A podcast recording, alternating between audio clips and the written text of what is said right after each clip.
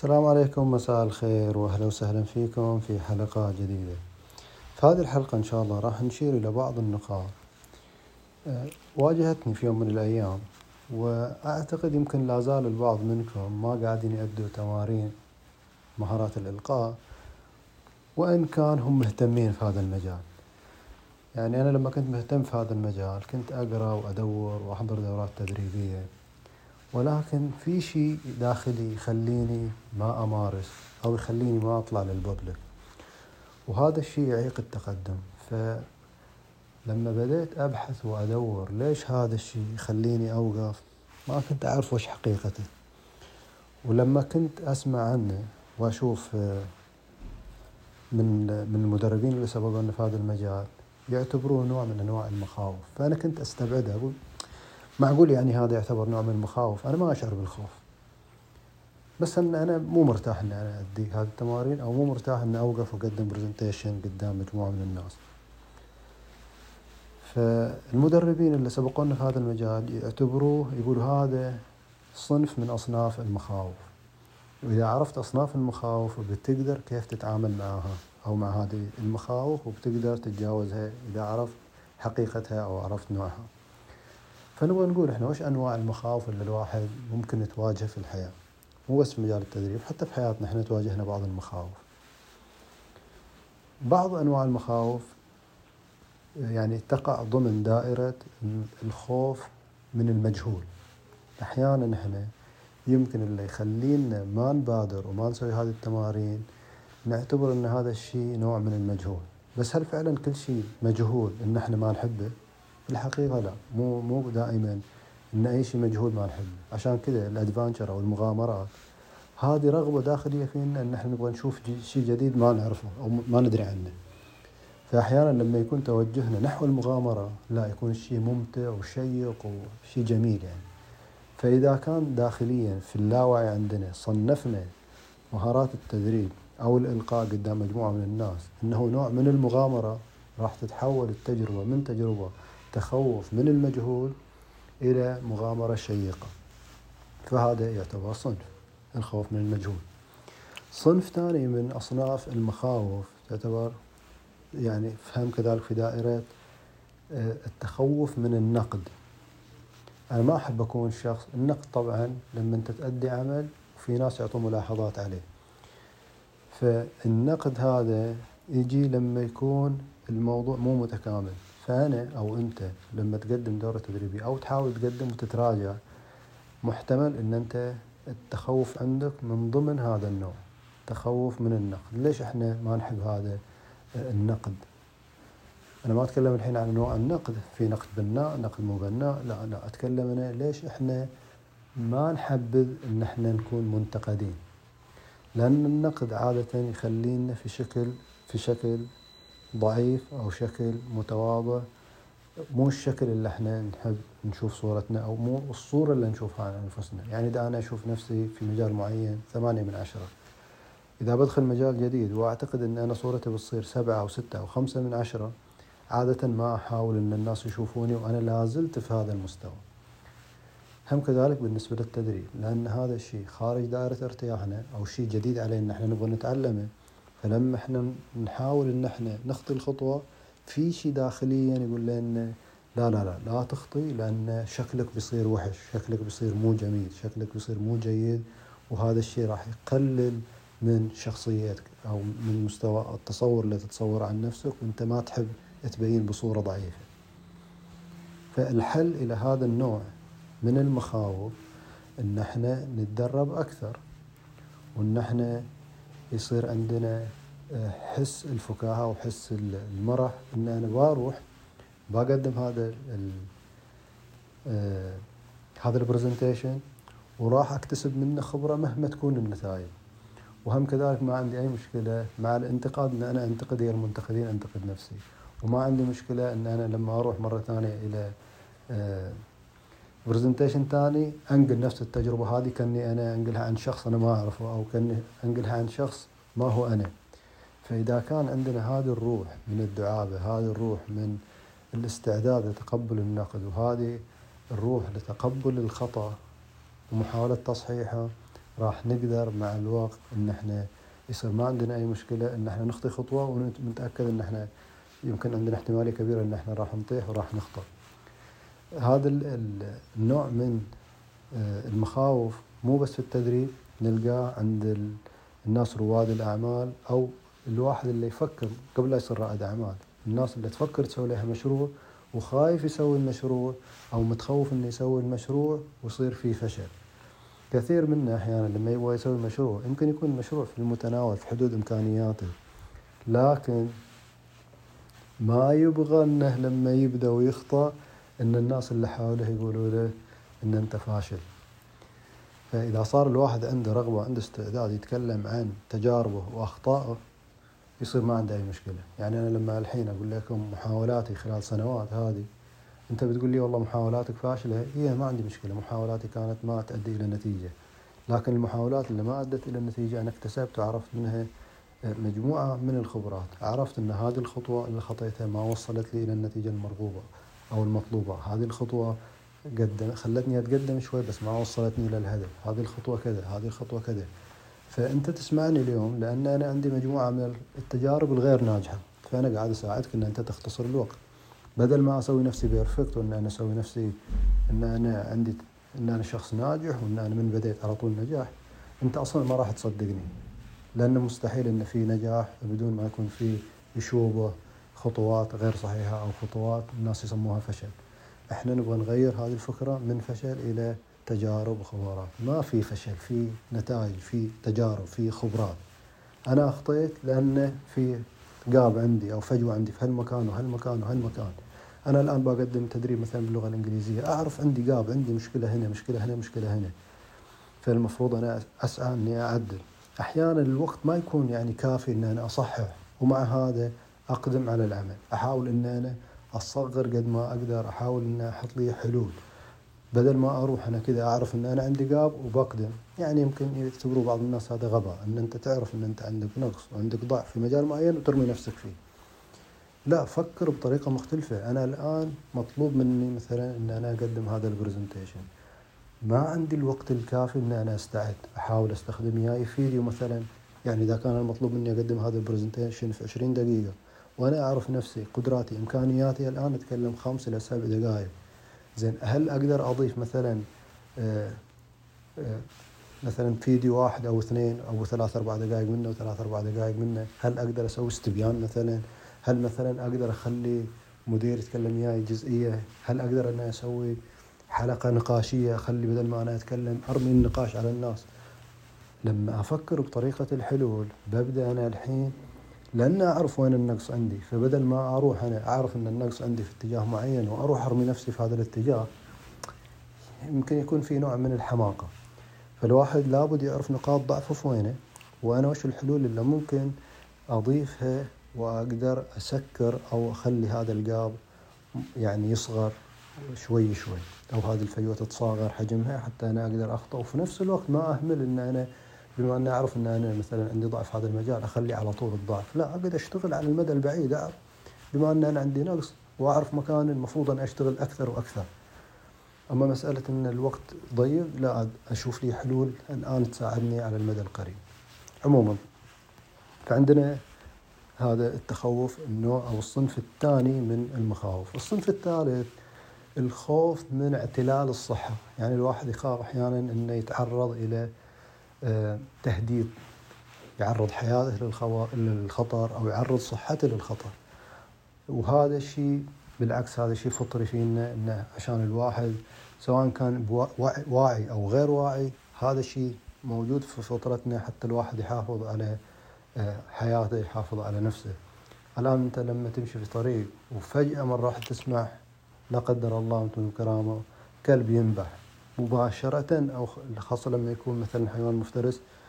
زي مثلا إحنا عندنا أحيانا يكون بعض الكلاب موجودة فينبح. أنت وش يصير؟ ردة فعل جسم جسمك على طول في بعض الإفرازات الكيميائية الكيميائية داخل عندك. تستعد كأنك إن أنت تبغى تهرب أو تستعد إن أنت تبغى تحافظ على نفسك. هذا النوع من المخاوف هذا النوع محمود. ولكن إذا أنت يعني أسأت اختياره أو وضعه في مكان مو مكانه هم كذلك آه، يعرضك إلى عدم التقدم أو يعيق من تقدم. فإذا كان تعتبر أن مهارات التدريب والإلقاء راح يعرض صحتك أو يعرض حياتك إلى الخطر ما ما بتروح أو ما بتقدم. تتوقع أن في أحد مثلا مهارات التدريب أو الإلقاء يعرض صحة واحد أو حياته للخطر لقيت العجيب في الموضوع لقيت بعض القصص لناس في شخصية ما أتذكر اسمها لما وقف يبغى يقدم presentation قدام audience تصنم مكانه وطاح محله المفاجأة أن هذا الشخص توفى. فما أخوفكم أنا ولكن أبغى أقول أن هذا الشخص عنده تخوف من ال public speaking تخوف كبير جدا إلى درجة عرض حياته للخطر. فيفترض إحنا آه، نعرف أول شيء أنفسنا أكثر. ونعرف نصنف ولما يصير عندنا ردة فعل داخلية أنا أتساءل بيني وبين نفسي مو أي فكرة داخل بالي أو داخل عقلي تمر كذا بدون ما أنا أسائلها بدون ما أنا أساهل أسائلها عفوا أو بدون ما أنا أتفكر. يعني لما يصير عندي ردة فعل لما يصير عندي خوف لما يصير عندي مشاعر مثلا أنا مو حابنها هذه المشاعر. عندي توتر أو عندي مثلا ستريس أو ضغط نفسي. ما أخلي الضغط العفوي أسأل نفسي ليش أنا عندي هذا الضغط؟ من ويش؟ وش الحل اللي أنا ممكن أسوي حتى أطلع من هذه الحالة؟ هذا الحوار الداخلي اللي توجهه أنت أنت مو يوجهك أنت توجهه. خاصة لما تكون مثلا مو بس في الأمور المشاعر حتى في حياتكم. لما تشوف اثنين يتناقشوا مثلا انقلهم من إطار المشكلة إلى إطار الحل. لما تشوف اثنين يتناقشوا وتحس إن الموضوع بيحتد على طول تطلعهم من الموضوع. لحظة لحظة لو سمحتوا الآن المشكلة هي في وين؟ مشكلة كذا نحدد المشكلة بالتحديد وبعدين نقول طيب وش الحلول البديلة؟ وش الحلول المقترحة؟ فإحنا نطلع هذول الناس إلى دائرة ثانية بعيدة جدا عن دائرة المشكلة. هم كذلك إحنا بالنسبة إلينا لما يكون عندنا تخوف من نوع زي هذا النوع اللي ذكرناه التخوف من اعتلال الصحة أو المرض أو الموت إحنا نسأل نفسنا هل فعلا هذا الشيء يستحق إن الواحد يخاف منه إلى هذه الدرجة؟ مساءلة المشكلة وتحديدها ومحاولة بلورتها ومعرفتها بشكل صحيح هذا يساعدنا إن إحنا نقنن أو يعني نحسن تقدير نوع المشكلة اللي إحنا تواجهنا. واذا قدرنا نقدر واذا قدرنا عفوا إن إحنا نحصر المشكلة بشكل واضح بنقدر نسأل سؤال جميل. إحنا وشو الحلول اللي ممكن إحنا نسويها حتى نتخطى؟ زين فهذه ثلاثة من آه، المخاوف الموجودة. في مخاوف الفوبيا مثلا مثلا التخوف من المرتفعات التخوف من العناكب التخوف من هذه إليها جانب ثاني جانب نفسي سواء كان لها علاجات عن طريق علم النفس أو علاجات عن طريق البرمجة اللغوية العصبية. الناس اللي درسوا البرمجة اللغوية العصبية آه، في إليها حلول بسيطة ولكن الآن إحنا مو بصددها. بس كإشارة بسيطة إلى طريقة الحل لأن الموضوع هذاك يحتاج إلى يعني تفصيل مع أن إحنا ذكرنا في بعض المقاطع بعض الأمور اللي تعين إذا تتذكروا أو سمعتوا أو شاهدتوا في بعض المقاطع أو سمعتوا في هذا البودكاست عن النميطات تكلمنا عنها. النميطات هي أن كل حدث في حياتنا إحنا استقبلناه سواء كان بطريقة اللمس أو بطريقة السمع أو الحس أو الصور أو البصر. فهذه التجربة لما تنتقل في ذهننا تنتقل بتفاصيل معينة. فالتفاصيل الحسية أو التفاصيل البصرية أو التفاصيل السمعية يسموها نميطات. أوضح شوية معالي حتى لو طولت عليكم. التفاصيل البصرية زي مثلا الألوان اللي في التجربة. أنت التجربة اللي تمر فيها يا تشوفها أبيض وأسود يا تشوفها فيها ألوان يا تشوفها الصورة متحركة كأنها فيديو يا تشوف الصورة ثابتة كأنها صورة آه، فوتوغراف. فهذه التفاصيل هم كذلك بالنسبة للسمع. هل الصوت عالي منخفض حاد ناعم والحس هم كذلك له تفاصيل ومواصفات معينة فهذه التفاصيل والمواصفات آه، يا أن إحنا نسترجع الحدث هذا بصورة وإحنا متصلين فيه كنا نعيش التجربة وكانها تمر الآن في حياتنا أو إن إحنا نشوفها بشكل منفصل كنا نشاهدها في التلفزيون أو في قاعة. الناس اللي عندهم فوبيا من شيء معين فوبيا من الجمهور فوبيا من المرتفعات فوبيا من العناكب فوبيا من مثلا الأسانسير أو اللفت أو الدرج المتحرك. عادة هذا يشوف الحدث بشكل متصل ويشوفه بتفاصيل جدا مخيفة وهم كذلك يشوف أحداث في راسه تمر فهذا الشخص إذا تدرب على الفيجواليزيشن أو تدرب على التصور والتخيل ويقدر من خلال التخيل يغير طبعا كتمرين بسيط إلى هذا الموضوع. طبعا هذا التخوف والفوبيا الواحد يحتاج متخصص. أنا ما أقول لكم روحوا سووا التجربات اللي بقولها ولكن تجربة بسيطة ما فيها أي ضرر. تحاولوا تتخيلوا أي شخص مثلا قدامكم شخص ما تحبوه. تتخيلوا مثلا أن في أداين آه، أداين مثلا أرنب أو شخص مثلا آه، تتخيلوا أي شخصية تضيفوا فيها شنب تشيلوا منها الشنب تحطوا لها لحية تشيل تحطوا فوق شماغ تشيل منها شماغ تحطوا فوق راسها عباء تغير تبدل. تتصور شخصية عندك بيتك مثلا تتغير تتخيل إن عندك كنب تشيل الكنب في شكل الناس اللي ما عندهم هذا الحس يعانوا من نوع من الصعوبة أو بيشوف أن التجربة هذه فيها نوع من الصعوبة. بس الواحد اللي يتمرن باستمرار على آه، التخيل كيف مثلا أنا بيصير شكل الغرفة لو كان بابها هنا؟ كيف بيصير شكل الغرفة لو كان المكيف من هذا المكان؟